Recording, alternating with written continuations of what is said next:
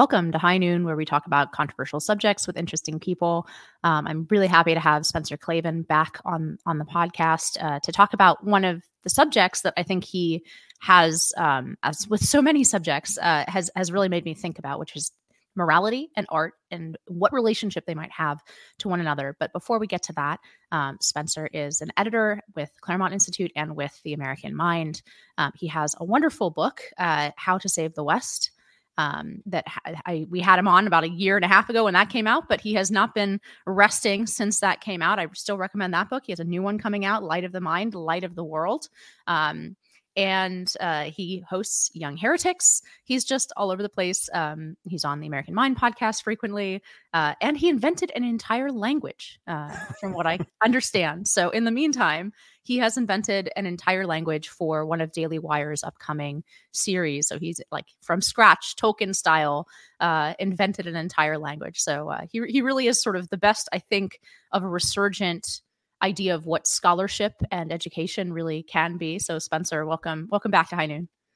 Oh, thank you, Inez. It's such a pleasure to be here. It's always great to see you. And even though it feels like a year and a half ago that we talked about uh, How to Save the West, I feel like uh, it was February that that book came out. So it's like really feels as if it's been forever. But here we are. One year then. Okay, so you're even more prolific than I gave you credit for, which is you're already I mean, halfway through a new book uh, when your your old book came out this year.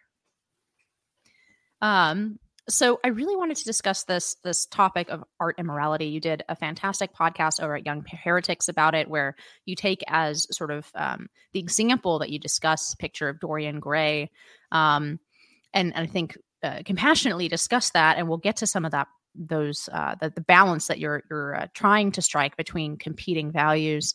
But um, I want to lay out what this conversation is not going to be for listeners because I think we just agree on all of this stuff. We agree that the censorship of art, either explicitly um, or implicitly by just simply putting so many um, true and useful ideas outside of the Overton window, uh, has been terrible for art hmm. and for our culture. Um, so this is, you know, neither one of us is defending woke censorship or anything of the kind. Um, I, I wanted to talk to the or talk about the deeper tension here because I think there is one, and you, you sort of pointed to it um, in your podcast about this. But uh, can I guess just let's just start big.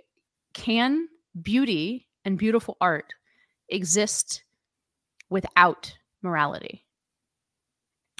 Yeah, I, I'm glad you started there because, as you say, I think that you and I, and probably a lot of listeners, are on broadly the same page here. We don't want a new Hays office. We don't want uh, kind of woke morality imposed onto art, even if we did think it was a good thing for the government to somehow to intervene in, you know, via obscenity law or something. The current government that we have now would be very likely, I think, to layer on like a really twisted and contorted morality onto art.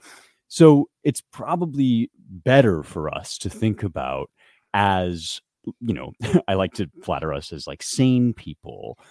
What do we want out of our art and what's a good way to get it? And I think that the answer or the question that you raise is, is really kind of the right one to start with, which is is there such a thing as like m- uh, maybe morally liberated art or beauty without any responsibility to the mm. kind of moral truths, or even maybe if you think about an example like Vladimir Nabokov's Lolita, is there such a thing as morally ugly art that is nevertheless beautiful in some other way and, and by some other means? And I suspect that the answer to this is yes, up to a point. I think that we would probably be kidding ourselves if we didn't acknowledge that it's possible to make really ugly and contorted and perverse moral worldviews look good you know? I mean i i think sometimes about the big conservative debate that kicked up over uh WAP the Cardi B song. And uh, what occurs to me about that song is that that is a really skillful and uh, highly produced presentation of a way of thinking about your body and about sex that's super degrading. And what conservatives were reacting to was the content. What most people, I think, react to is the skill involved. And and I think conservatives can be kind of deaf and blind to that skill.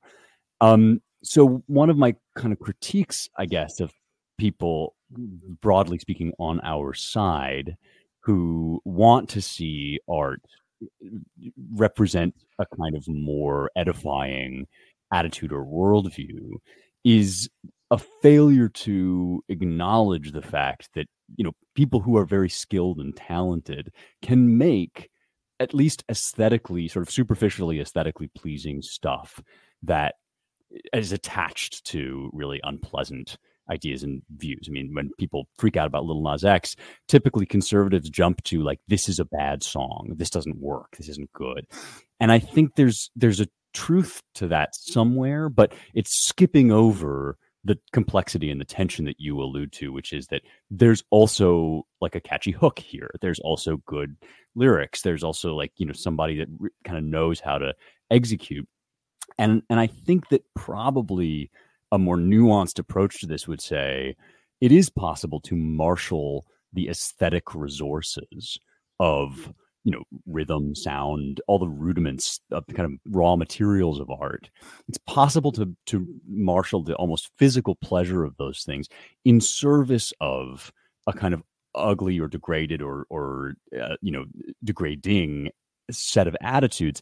And what you're doing when you do that is is not making ugly art so much as lying. You're telling an untruth about what is actually the case in the world, which is that, you know, moral uh, ways of living, or at least ways of living that acknowledge moral reality, are actually, in the end, conducive to like a kind of corruption and decay and and ugliness. So eh, I think a lot of times when people talk about this stuff, they they neglect to sort of acknowledge that yeah, there is a real pleasure to well constructed, formally well constructed works of art, even if they get something across that you don't like or don't endorse. But when you marry aesthetic beauty with kind of moral ugliness, you are fundamentally doing something corrosive and, and dishonest. I think that's kind of a, maybe the the better way to to make this argument. Interesting, because I mean, I, I feel like uh, one of the things that is was background societal moral sort of dicta, right? Um, hmm. or dictum rather. But when I was growing up, is sort of the after school special morality that oh things are not as they seem. And hmm. in recent years, so in other words, you know the the ugly cheerleader is i mean the beautiful cheerleader is mean the the like handsome chad is is a bully, right? Yeah. Um, and and that's sort of the the way of setting up this kind of moral universe where oh you know don't judge a book by a, by its cover there is um you know there's this disconnect between outward appearance aesthetics beauty and what's really inside mm. um and i i in recent years i have to say like i've, I've come to maybe question that and in uh what is the relationship between um aesthetics and morality, right? Or, or forget about morality for a moment, truth, right? That is it possible really to um, make something? And, and I, again, these are questions I don't really have an answer to. Um, the, the, how how aesthetically seductive there's these two competing ideas and I, am not being clear because i'm not clear about it in my own head there's these mm. two competing ideas one i think we might have been overstating the case of there being no connection between beauty and truth, right? Mm-hmm. Um, on the other hand, it is also obviously true that evil can be seductive.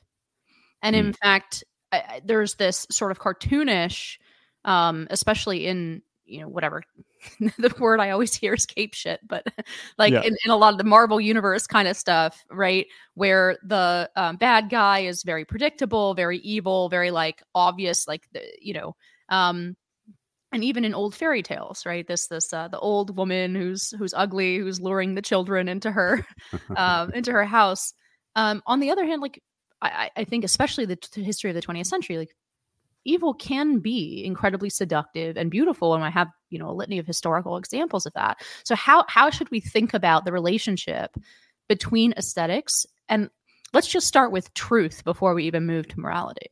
Yeah, right. Well, it's a really knotty problem. And I think you're absolutely right to identify a certain like 90s into early 2000s trend that I would almost think of as like the Shrek trend, right? It's, it's the story that repeatedly drives home this idea that there's inner beauty and outer beauty, and the two are often misaligned in the world that we actually exist in. And all of this is obviously true. And not only that, it's also an ancient strain of thought and storytelling. I mean, DreamWorks did not invent this idea. It's the point of the princess and the frog.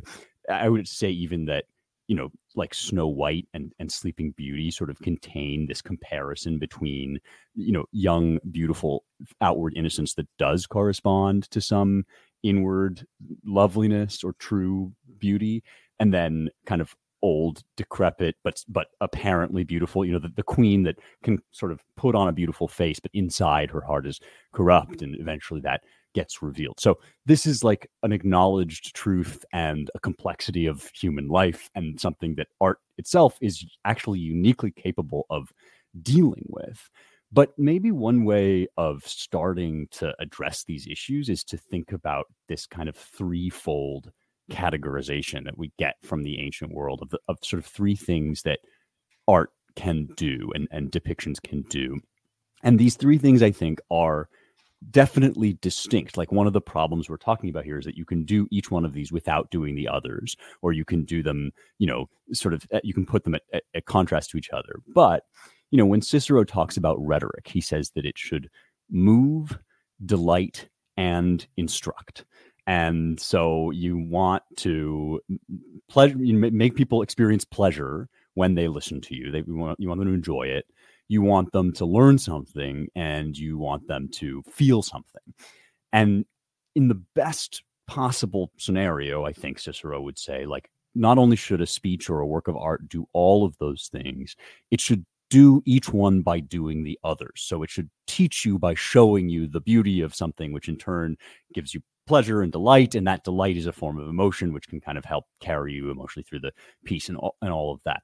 Um, we're talking about situations in which like those things don't align or or don't match up and especially we're talking about the conflict between pleasure and instruction right? But or between the truth the kind of a, a, fundamental truth of a story or an idea versus the like visual or sensory delight that we might get from hearing the words from seeing the, the colors from all the stuff that art does for us like aesthetically.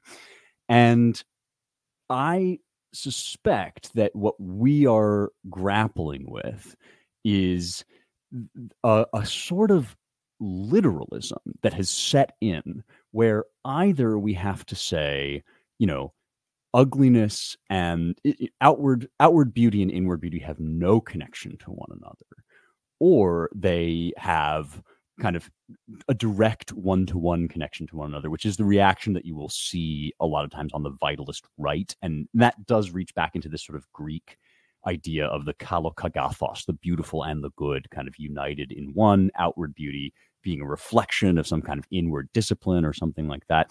We know that th- those things are true, but that there's also kind of a disconnect. And I would suggest that there is actually unique to each work of art, and, and in some sense, always sort of self contained within each work of art, there is an implicit language connecting the aesthetic forms that you're being confronted with to the inward truth that is being conveyed. And if that language didn't exist there there wouldn't be a work of art. There would be no reason to be to be doing art. And so really the question is as viewers and as critics like what is that language? How does translation between these two things work?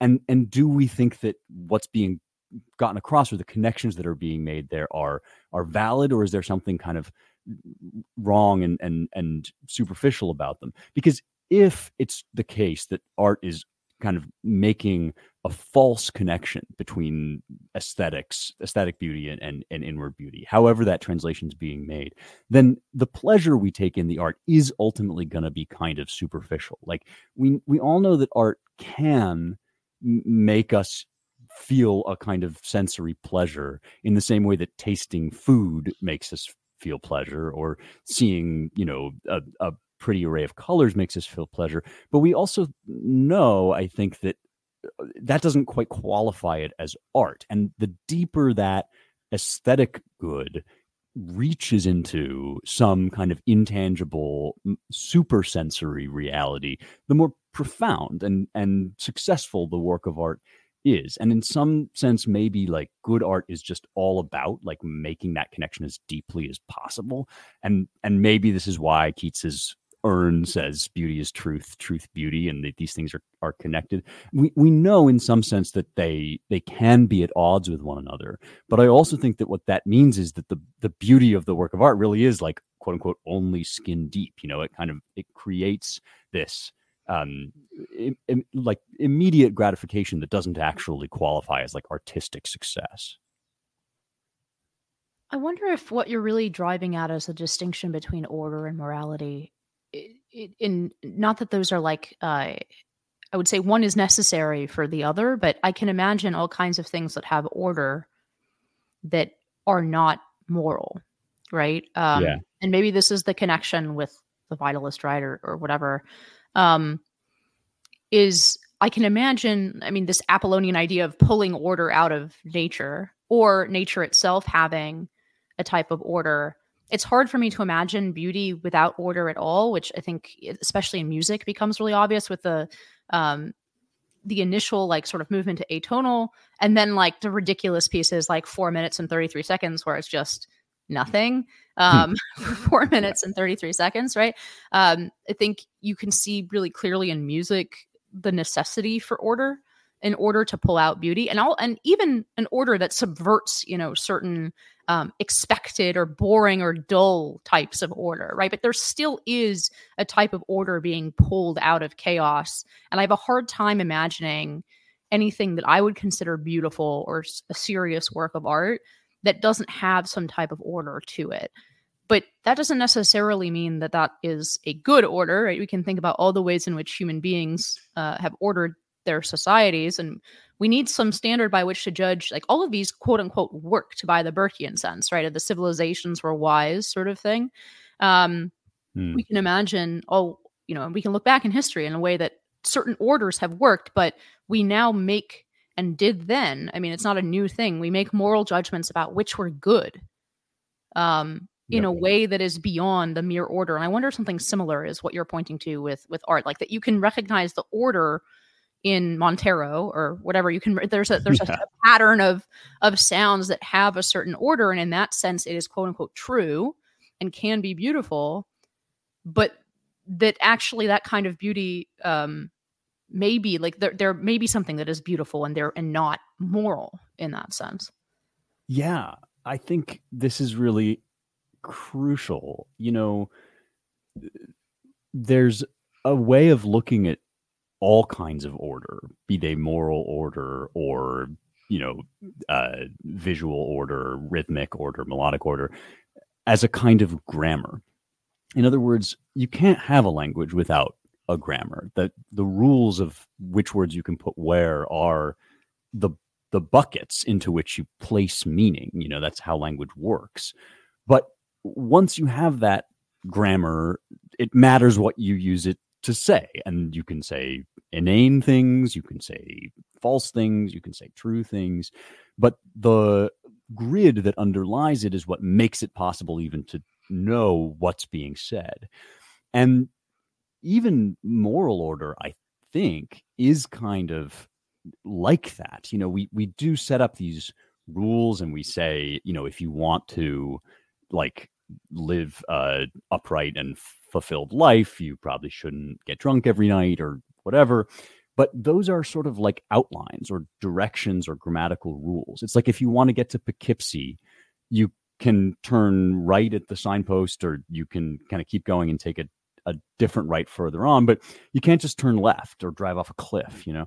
Um, and and art does, I think, function in much the same way. It it's obviously possible to write a good sonnet or a bad sonnet. It's possible to write a sonnet that breaks the rules in some interesting way. It's possible to write a sonnet that makes a show of following the rules and communicates in that direction.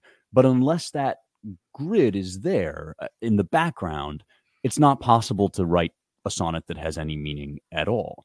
Um, the Greek philosophers that wrote about this, uh, starting really with Aristotle, but leading especially into the Stoics, drew a very tight connection between formal structure and moral structure, moral order. And in mm-hmm. fact, this maybe even goes back to Plato in the Republic, and he's talking about the different modes and how you map out the notes along a scale, and that kind of represents a certain cast of soul, right? So the Dorian mode is kind of arranged in a certain way that a soul also is when it is experiencing certain emotions.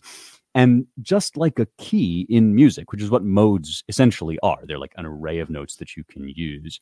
That key, that order, isn't going to tell you what's in the song. It's not going to deliver the particular melody, but the melody is emotion through those different notes. And even when you play an accidental, that is, even when you move onto a note that isn't in the scale, its meaning and its context is determined precisely by its relative position to all these other kind of formal elements.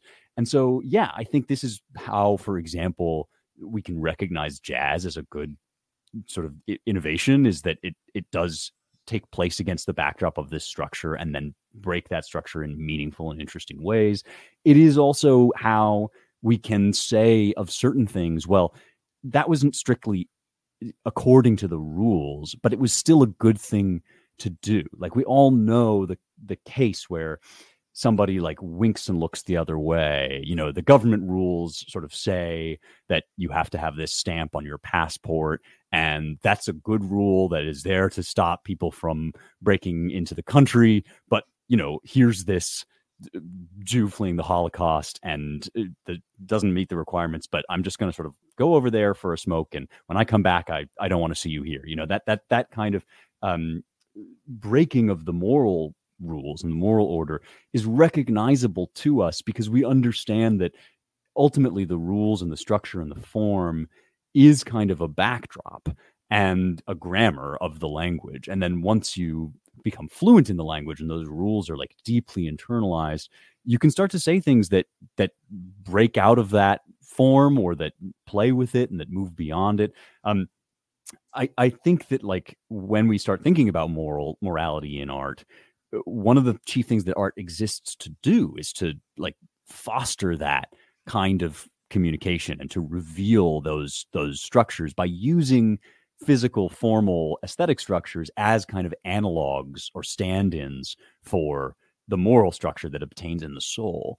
And conservatives typically will want the art instead to sort of dramatize or depict exactly what should happen when what's really going on and this is true actually i guess now of the left too. I mean everybody kind of wants now the art that just shows what should be going on when really what art is there to do is to to reveal the nature of what does go on and it does that by kind of laying it out there in front of you, which it can't do without form, but which it doesn't do in the form, if that makes sense. Yeah, that that becomes really obvious, I think, in in specifically in narrative art, right? When you think mm-hmm. about movies or novels, um, where what bothers people, we used to suspend all kinds of disbelief, right? I mean, flying people, right. like, um, you know, obviously, like the the ways in which novels or stories or movies depart from the real is endless.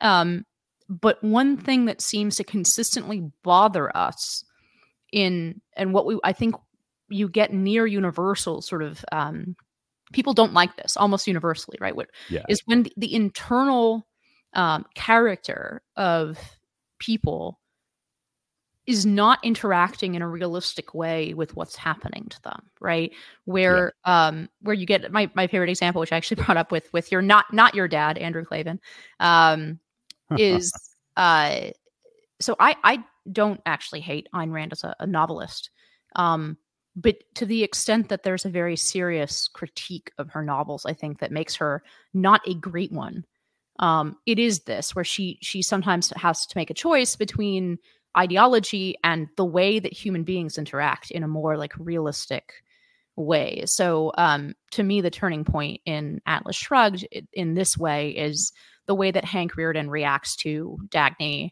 running off with John Galt. Right. Um, mm. He basically says, like, well, he's a better man. Like, you have made the good logical decision. Right. We just know instinctively, like, this is not how human beings behave. Uh, because to your point that you were making in your podcast, which I highly recommend everybody go and listen to, you know we aren't machines right we're, right. we're not um, the, the natural order isn't tantamount to a machine that continually or the moral order is not tantamount to a machine that spits out a perfect and simple right answer um in in that way and so we feel the falseness of this like takes you out of the story because you're like okay this is this is unrealistic even though it's a movie or a, a, book that might be about things that are unrealistic in a thousand other ways, that type of lack of realism or lack of contact with truth seems to particularly bother us. Absolutely. We're totally comfortable with the idea that Harry Potter's wand can defy the laws of gravity. We're totally uncomfortable with the idea that Harry Potter's relationship with Hermione defies the rules of attraction, right? That's like what kind of or that that's how the um, game sort of works is you can set up whatever material fact rules you want in your universe but once you've created those rules your characters are going to operate and move within them as human beings and you know this is something that jk rowling herself has sort of said i think that she's not super happy at having made i guess ron and hermione end up with each other because she was eh, basically she herself felt like Ginny, and so she was imposing kind of her own wish fulfillment onto Ginny by by ending her up with Harry. I will just say, in, in moderate, shocking myself, it, it, finding myself defending Ayn Rand just just a little bit. Apparently, this is something that actually happened to one of uh, Wagner's lovers that Wagner like stole some guy's wife and he was like this man is so great that I do not blame you you know like go and but th- this was Wagner only like you know there was sort of a it was sort of a distinctive uh you know unique to him. But you're absolutely right like in general that's not you know that's not how no but we know we know that's not how he he really felt right? As in other right. words I can imagine somebody saying that and even acting in accordance with it but we know like the way that Ayn Rand writes it it's it's it's springing from Rearden's head. Mm. which is much more hard to believe than somebody playing off as for whatever reason. Anyway this is you know we don't want to go too far afield no no no but like we have this yeah I, I, BS detector right that does tell us like even if you say that I know it's not how you feel because like people don't end up feeling that way. And yeah, I, I suspect. I mean, Aristotle talks about plot as an outgrowth of character. He says that poetry is more philosophical than history precisely because it's not about what happens to have occurred, but about what's plausible, what would occur. And that's still, I think, how we relate to plots and to plot holes is it's about who these people are, how they relate, how they relate. And again, as Aristotle says, like the objects of imitation are men in action. We are interested in people and what they do and what they're like. I'm not going to cause a, controversy once again by by pointing out that uh, the the movie about human trafficking, which I've already forgotten the name of, I thought failed that standard over and over and over again. And I was really oh, the Sound of Freedom. I, I, will admit I've never freedom. seen it actually, so I can't. Uh, yeah, well, I I did not recommend that people. Some people got very mad at me for saying that, but mm. for that reason, that like the the character behavior, um, you didn't even see them struggling with certain things that, like, um, you ought to see, for example, the main character struggle between his duties to his own family and like risking his life halfway across the world, which is not to say, I mean, apparently in real life he did go and do it, but like he didn't struggle with it at all. And I found mm. it very one dimensional in that way. But anyway, I don't want to rehash um, the the Twitter mob coming after not liking Sound of Freedom. Anyway, um, let's let's move to the topic of art versus artist, um, which is another one of these sort of perennial and once again i feel obligated to say neither one of us is in the position of of you know sort of hunting down the transgressions of artists and then banning all of their art um, i think jk rowling is a good example of this right or like it's it's not acceptable to read harry potter which is funny because it's become the Bible of liberal millennials, and then. and yeah. then their, their their sort of ideology went the other direction. I like Harry Potter, but not that much. You know, I don't right, right, right. Don't constantly reference it as the moral fulcrum of the universe. Um, but in any case, right, they obviously like uh, because of J.K. Rowling's views about men and women being different, uh, there there was this huge push to try to like, you know, um, to to ban from people who previously loved her series, like to to try to to take it out, to like not buy it, to boycott it, all of this stuff. And that's just one example of many. The left finds all of these sort of imaginary transgressions, um, or even real ones, right? So the the um, the release it bothered me very much that um, Louis C.K. actually uh, made an incredible movie about Me Too and about like sex relations, mm. um, which was it's called Call. I can't now. I can't even remember the name. I'm so bad these days with like instant mm. recall. But anyway, um, it, it was nixed. I got a chance to see it, kind of black market copy, but it, mm. it, it hmm. got pulled. It never was released because of what he had done in his personal life um, and he, in his cancellation. Same thing, Woody Allen, the the um, you know there, there's endless numbers of examples of people like this in Hollywood, Harvey Weinstein, right? Um, so I'm completely not in favor of that, right? Um, of right. sort of hunting down these transgressions. The more interesting question to me, because again, I feel like the right's answer has been a little bit too simplistic in saying well, it doesn't matter what's what the artist does in his life. Yeah. You know, the art is what we should judge. But that's like pretending that the art and the artist are totally like separable things, right? Or the art comes from something in right. the artist of some something of who he is. Um and so what are we to make of art that comes from um something that we we think ought to be morally condemned by society. And the the the um, example I always use here is Andrew Wyeth, um, the painter, has this series of paintings where they were about his affair with a much younger neighbor, um, and they're clearly like sensual, beautiful paintings of this woman. It's very clear that his like inappropriate love for this girl is what is the um is the inspiration for these beautiful paintings, right? It's direct one to one. It's it springs from an immoral impulse on his part, right? Mm, yeah. Um, and yet he's created this beautiful series of paintings. And again, obviously, I'm not saying we should like burn these paintings or not display them or something like that. But um, it seems simplistic to me to say like, oh, we can wholly separate art and artists, or like the art artist can behave badly, but like the art is beautiful and has nothing to do with that.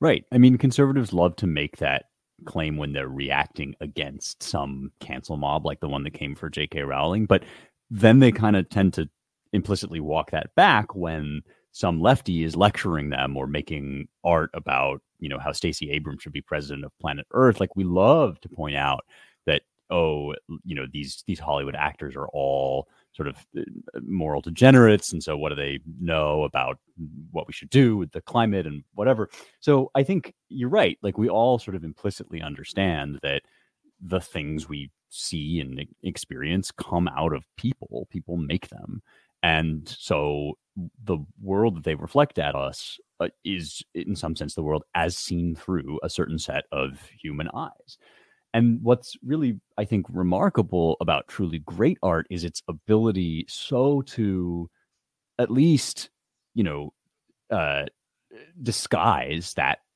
individual perspective or or even maybe to transcend it that it can piss off every possible political group at different times. So you mentioned J.K. Rowling like today she's the uh, hate object of the gender maximalist left like you and I are both old enough to remember when she was the hate object of the Christian right. Like she has been so detested in so many different ways, and to the extent that her books have been sort of candidates for revision or censorship and whatever.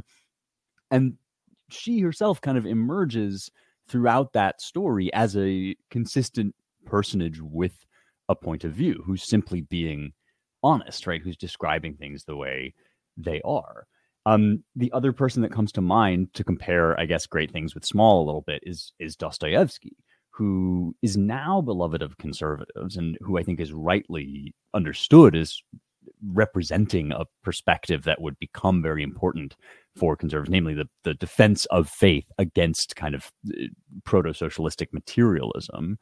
But at the same time, there's all sorts of stuff in Dostoevsky that conservatives would not get behind. All sorts of economic views, all sorts of um, you know personal stuff in his life that was obviously a huge problem: the gambling, the drinking, whatever, whatever. Um, and so, yeah, there is you know people are these kind of messy objects, or or they're these messy entities. And as artists, what they do is less to, to make this or that argument, but to pour forth the world as it appears to their souls. And I I suspect that what really counts in in art rather than in like our personal judgment of the individual is honesty is a certain degree of uh, forthrightness and and um, frankness which is extremely painful for anybody and is going to reveal ugly aspects of anybody's character even an upstanding and uh, apparently quite lovely person like J.K. Rowling, like you're you're always going to be putting everything about yourself on display in your art, even if it's disguised in all these all these fictional ways. So I, I suspect that like when you talk about, for example, kind of ugly human desires uh, represented in this way that gives rise to sort of beautiful art, I think like you know, Aristotle says that we delight to see accurate representations, even of dead bodies and grotesque fish. And, and this is because we have a certain inherent pleasure in seeing the world represented or recreated in this in this mimetic way. And that is a slightly different question than whether we find the art itself ultimately like morally successful and whether we find the person morally culpable or laudable or whatever. What we're really, I think, reacting to when we find when we feel sort of betrayed by an artist is a, is a degree of insincerity that like there was this ugliness in you that you you know rep- but you represented yourself somehow as as virtuous or lovely um you know my one of my father's big heroes no relation is uh is oh gosh, uh, I'm gonna forget the the why is there air guy, uh, the Cosby Show, right? That is is um, David Cosby, who then terribly let him down with all of the sex scandal stuff. And you know, does that mean that his comedy routines aren't great? Does it mean that his like art isn't uh worthwhile in some instances no I, I, don't think it does but it does make like the cosby show feel tainted now because that work in particular represents itself as having a particular relationship to the, the its point of origin. And the falsehood and the dishonesty of that is just really i think offensive and artistically offensive. And, and i don't think it's you know wrong or censorious to say so.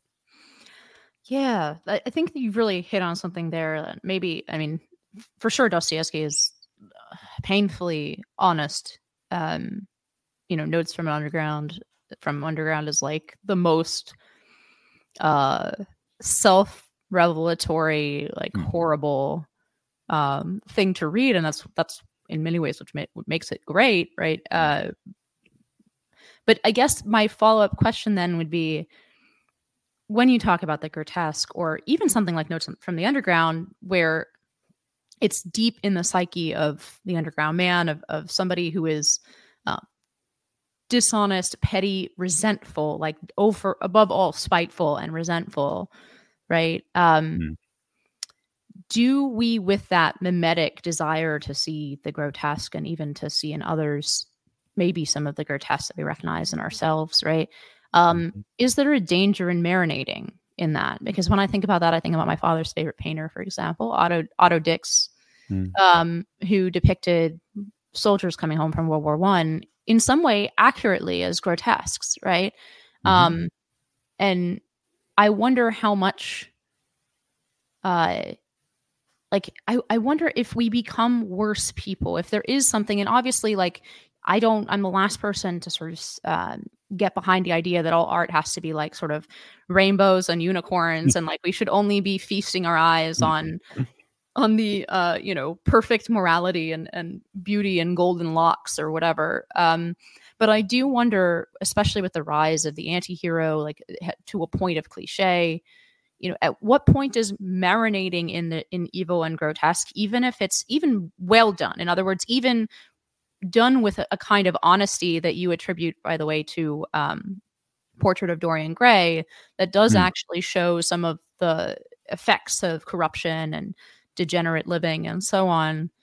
Um, even with that honesty is there a point where we actually if if the line between good and evil runs through all of our hearts hmm. marinating ourselves in this give us an excuse to be worse rather than better even if we can never be perfect? Well i think you've put your finger on a major element of plato's critique of the poets certainly. You know there's a lot in the republic about poetry some of it facially at least contradictory although i think ultimately perhaps there's an there's an inner consistency. But one thing that i think is really clear whatever you're reading of that work is that plato's socrates is really worried about what's going to happen to artists and performers and indeed the young men of athens who not only acknowledge or portray or discuss sort of low lifes and disreputable characters, but who embody them and who take on their persona. He has a real concern about you know first person speakers in for example homeric poetry versus like the diegetic you know this happens then that happens um, and his reason i think is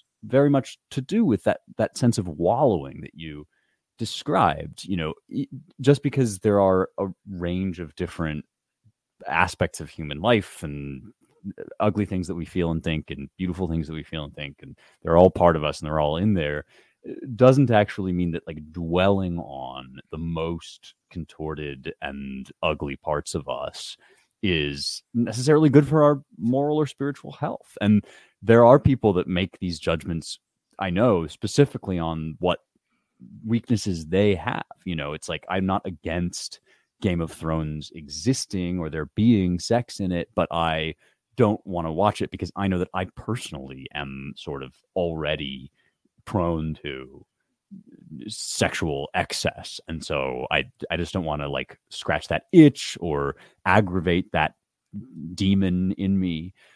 And i think that at least betrays a real moral seriousness about what art can do. And and one thing art very much can do is it prompt in us what you called that mimetic response, that kind of mirror impulse to, you know, feel as if to identify with the characters that we see on screen. And that would be one good reason why, like, uh, you know, art isn't just this sort of totally morally neutral thing, but actually does generate and produce more of what it portrays.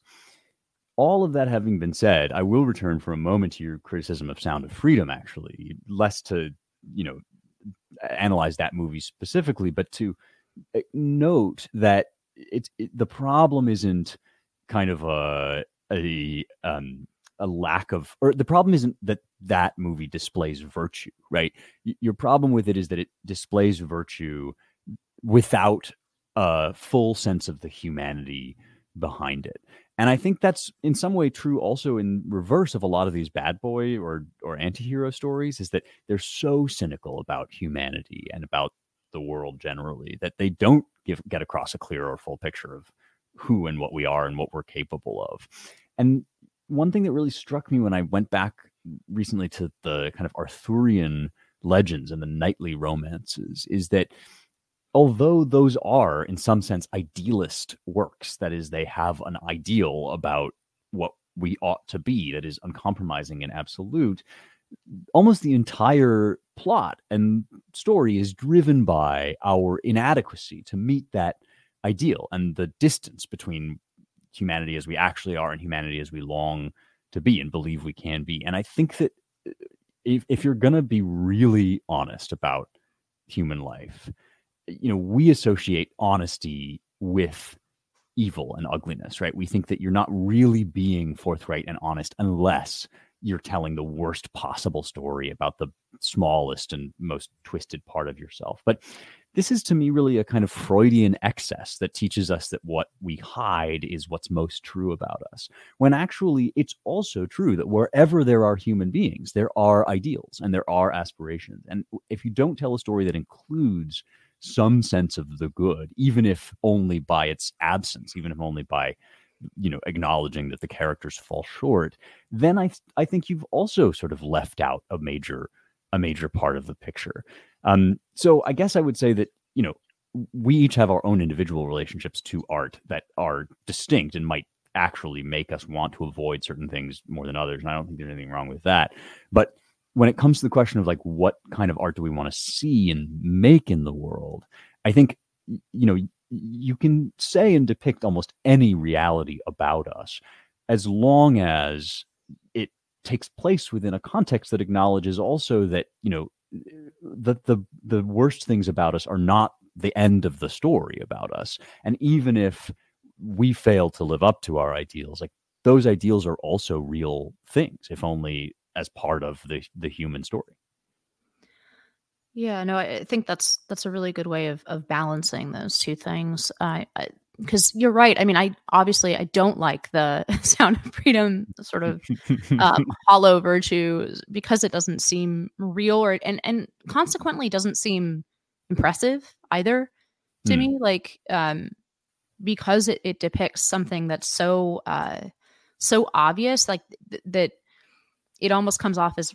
right like sort of a, a type of righteousness that isn't or self-righteousness that isn't um, actually particularly admirable but um, look i'm i'm i like your point about freud i'm a big fan of repression i, mm, yes. uh, repression is a, a sort of lost uh, virtue of, yep. of western civilization i mean i think that we it's good to have a healthy fear of yourself and your impulses right um, as opposed to uh, imagining that being free to be you and me will be uh, some kind of, of glorious, uh, glorious thing too often. If you let human beings be who they really are, that's uh, not a version of themselves that anyone else would like, and probably not even they would like at the end of the day. But um, I, I want to get to one more topic before I let you go, and that's how mm. society should deal with some of these tensions that we've been talking about, right?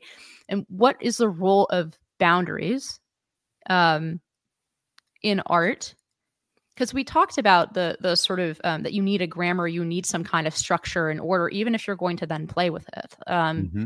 and it seems like part of the problem i'm not one of those people or conservatives who hates modern art i mean i think there is good modern art but i do think it suffers more often than not suffers from this total lack of structure even mm. to push against even to subvert um, and consequently it really can't come up with anything new it seems like like the, you're still i don't really see how modern art has advanced from the the you know found mm-hmm. object putting a toilet in the, in the art yeah. you know which when when it was done first actually was making a point like a, a cognizable point right. whereas continuing to do that for another three decades no longer has that effect because precisely because there's no structure to subvert um I, I guess I wonder what what is the role of both informal boundaries in terms of let's say privately policed boundaries um, and the difference between sort of the mainstream and the counterculture in the Pollyan sense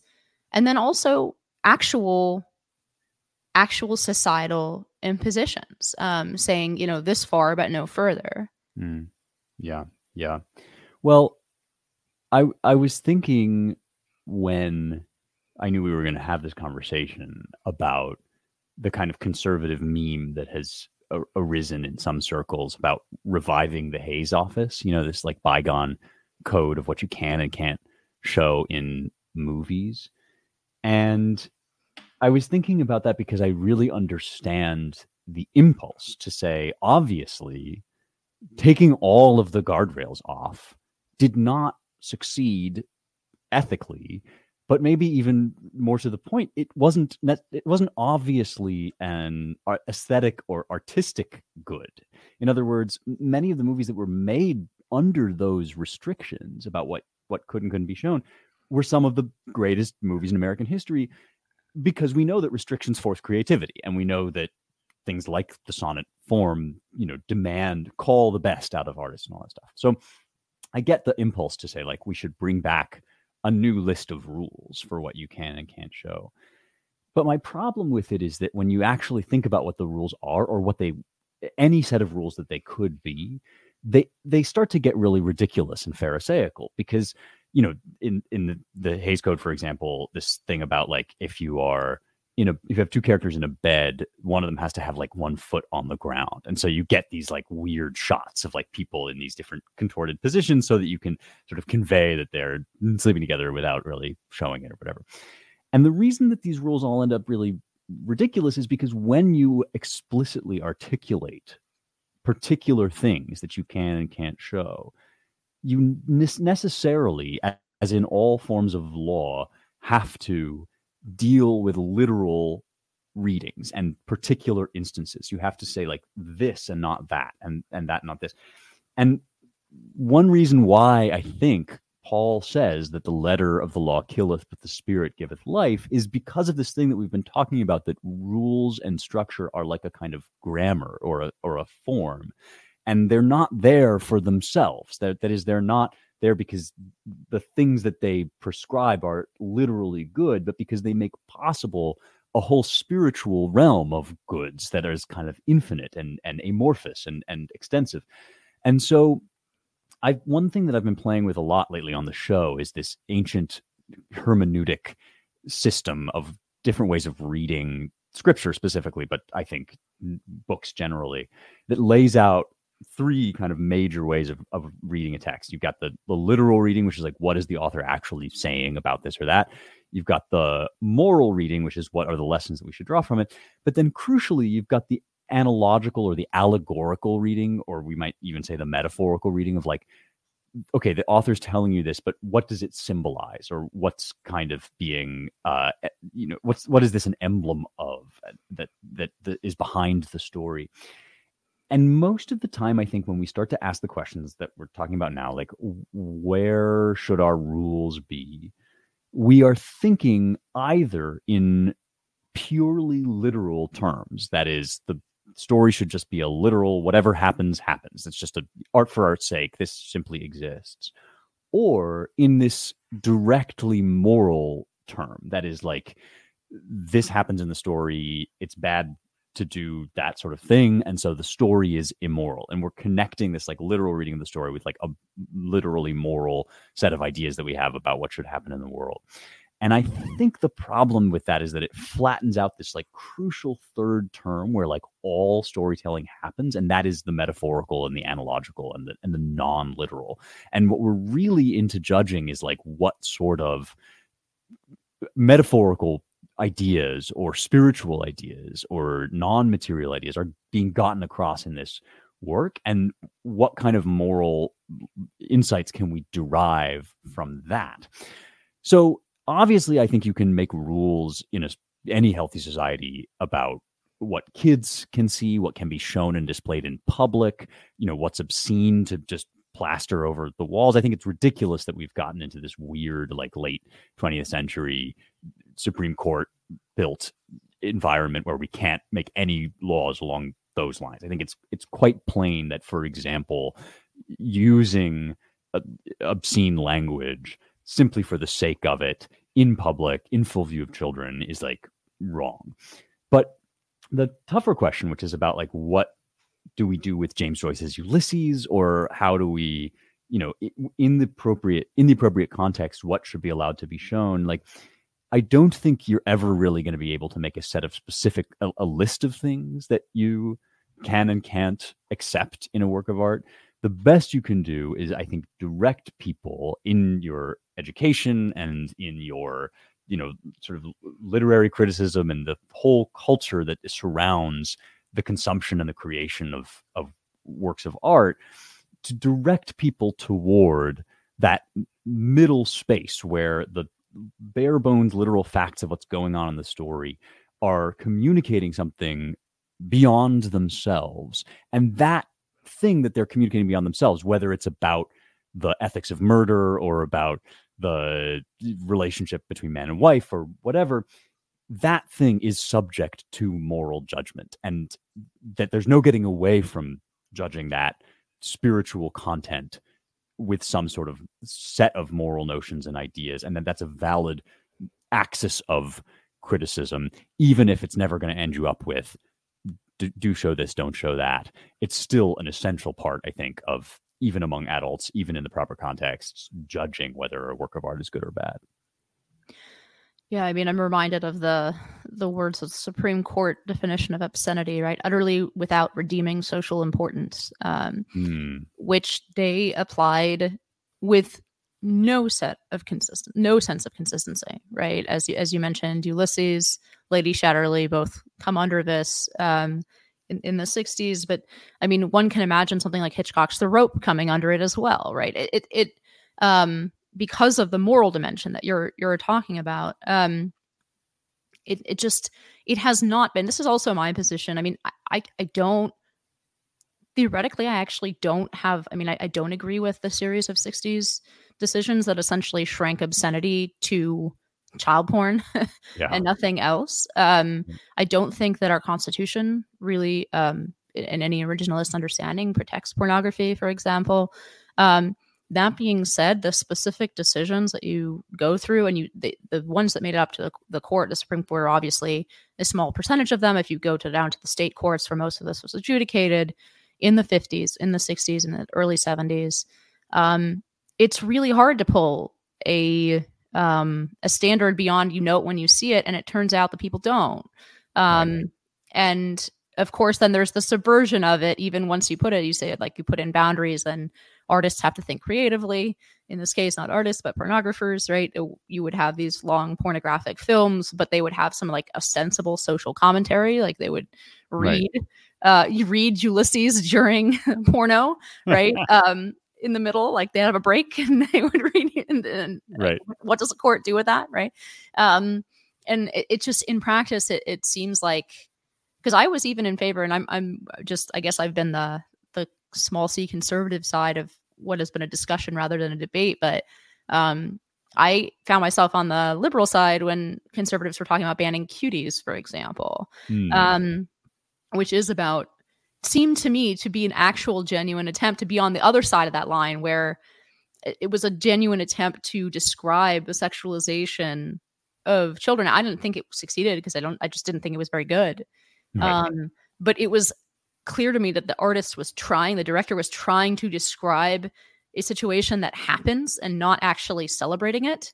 It was more the the Netflix um what do you call like the the preview where yeah, they the cut it like like salaciously like oh yeah like you know come see this 11 year old girls like dressing provocatively and and behaving sexually right um but i actually felt like the movie itself was again i didn't think it was particularly good but i, I wouldn't want it banned in the sense that it, it was an, an attempt to discuss something to all the points we've been making that was true ugly but true about Yeah. you know what it was like to be an 11 year old girl in the uk or whatever right so um in any case like yeah I, i've never found never found the right set of words of redeeming social importance that would like square a lot of those circles but i do think that having the boundaries is what it's almost what is lacking in a certain fields of art. And now that we are reimposing we i mean we let's be, let's be honest you you have you have a Hays code. It's how many Hmm. black hispanic and gay people have to show up in every single Yeah, every single yeah, hollywood yeah. movie right? Or what's the one with women? It's like um, there's a test a name for a test for Oh, the Bechdel test. Yeah. Bechdel test, you know, women have to have X percentage of the dialogue in a movie, right? How, What Right. is that other than? But I'm not sure that I'm not sure that that having nothing is actually the the, the best response. I mean, nothing having nothing is what ends up to to loop us back is with four minutes and thirty three seconds of silence as a concert pianist. Right, right. Well, I mean, this is why when people say, let's have the Hays Code back, my feeling is, do you really want the people currently in charge making rules about what you can can't show? Because as you rightly say, they already are. Like that is either formally or informally, a lot of that is already in place. And it's just as absurd and ridiculous as saying you have to have one foot on the floor and and really for some of the same reasons like the the woke left has a thing that they want to convey. It has an idea about the world. And you and I don't agree with that idea, but it's an idea to do with like, you know, racial justice and sexual politics and all of this stuff. And the only rules that they can make about it are not like you have to, por- how can you make a rule that says like you have to portray equity, right? You can't. You can only say you have to have five, you know, Pacific Islanders in your movie or something. And and and those kind of literalisms really fall short for the same reason that it's kind of impossible to write a good court decision about this stuff because like it just speaks to the unsuitability i think of of the law in both the big and the small sense to really get at the heart of the issues that need addressing here and i know that it's like unpopular and squishy to say these are cultural matters they need cultural solutions but they're fundamentally cultural matters that need cultural solutions. Like we're we are talking about kind of raising up a populace that is able to make these distinctions because if you don't do that if you don't educate people well you will have to as you say develop some system of laws. Like that that is going to sort of set into place one way or another. And i think it is fair to point out that every society has some system of laws whether they acknowledge it or not that is about this even if it's just like no child porn um, and i think we could probably you and I both find our way to a series of laws that was more robust than that that we could both endorse. Um, all the same, I think that one reason why this has been a really interesting conversation is that no matter what series of laws you write, good or bad, you know, whether we would approve or not, you are still going to end up with that sort of squishy space where it's a matter of taste, judgment, and proper and good reading, right? Well, good interpretation of, of art and of text. And the reason for that is that's what art is. That's where it lives. That's like where the human soul operates. And uh, you're not going to squash that out by coming up with a perfect system. Like there's always going to be that remainder that involves judgment, um, morality, and the things of the heart. And and uh, that's a great note to end. I will only uh, add that it it it I think necessarily involves what you call the axis of mm. critique that includes actually asserting some kind of normative moral substance to it.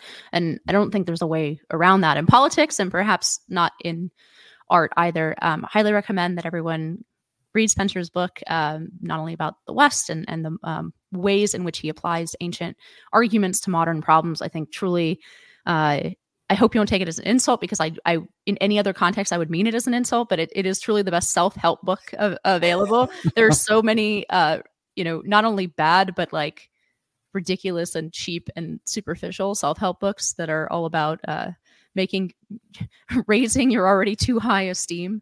Um, uh, I think Spencer has written something that really translates ancient wisdom to a lot of the the moral and societal problems and also individual uh, problems that that we face uh, in 2023. So, highly recommend his book and his podcast, Young Heretics, where he talks about art and morality, as well as uh, recalling back to the Great Western Canon and teaching us the education that that none of us and and I think this generation or very few of us uh, had the opportunity to really have the, the real Western education. Um, is over at Spencer's podcast at Young Heretics, so you can find him there. Spencer, thank you so much for coming on High Noon. Thank you, Inez. It was a delight, and I'll look forward to talking to you again on Young Heretics. That's right. That's later this week. And thank you to our listeners. High Noon with Inez Stepman is a production of the Independent Women's Forum. As always, you can send comments and questions to Inez.Stepman at IWF.org. Please help us out by hitting the subscribe button and leaving us a comment or review on Apple Podcasts, Acast, Google Play, YouTube, or IWF.org. Be brave, and we'll see you next time on High Noon.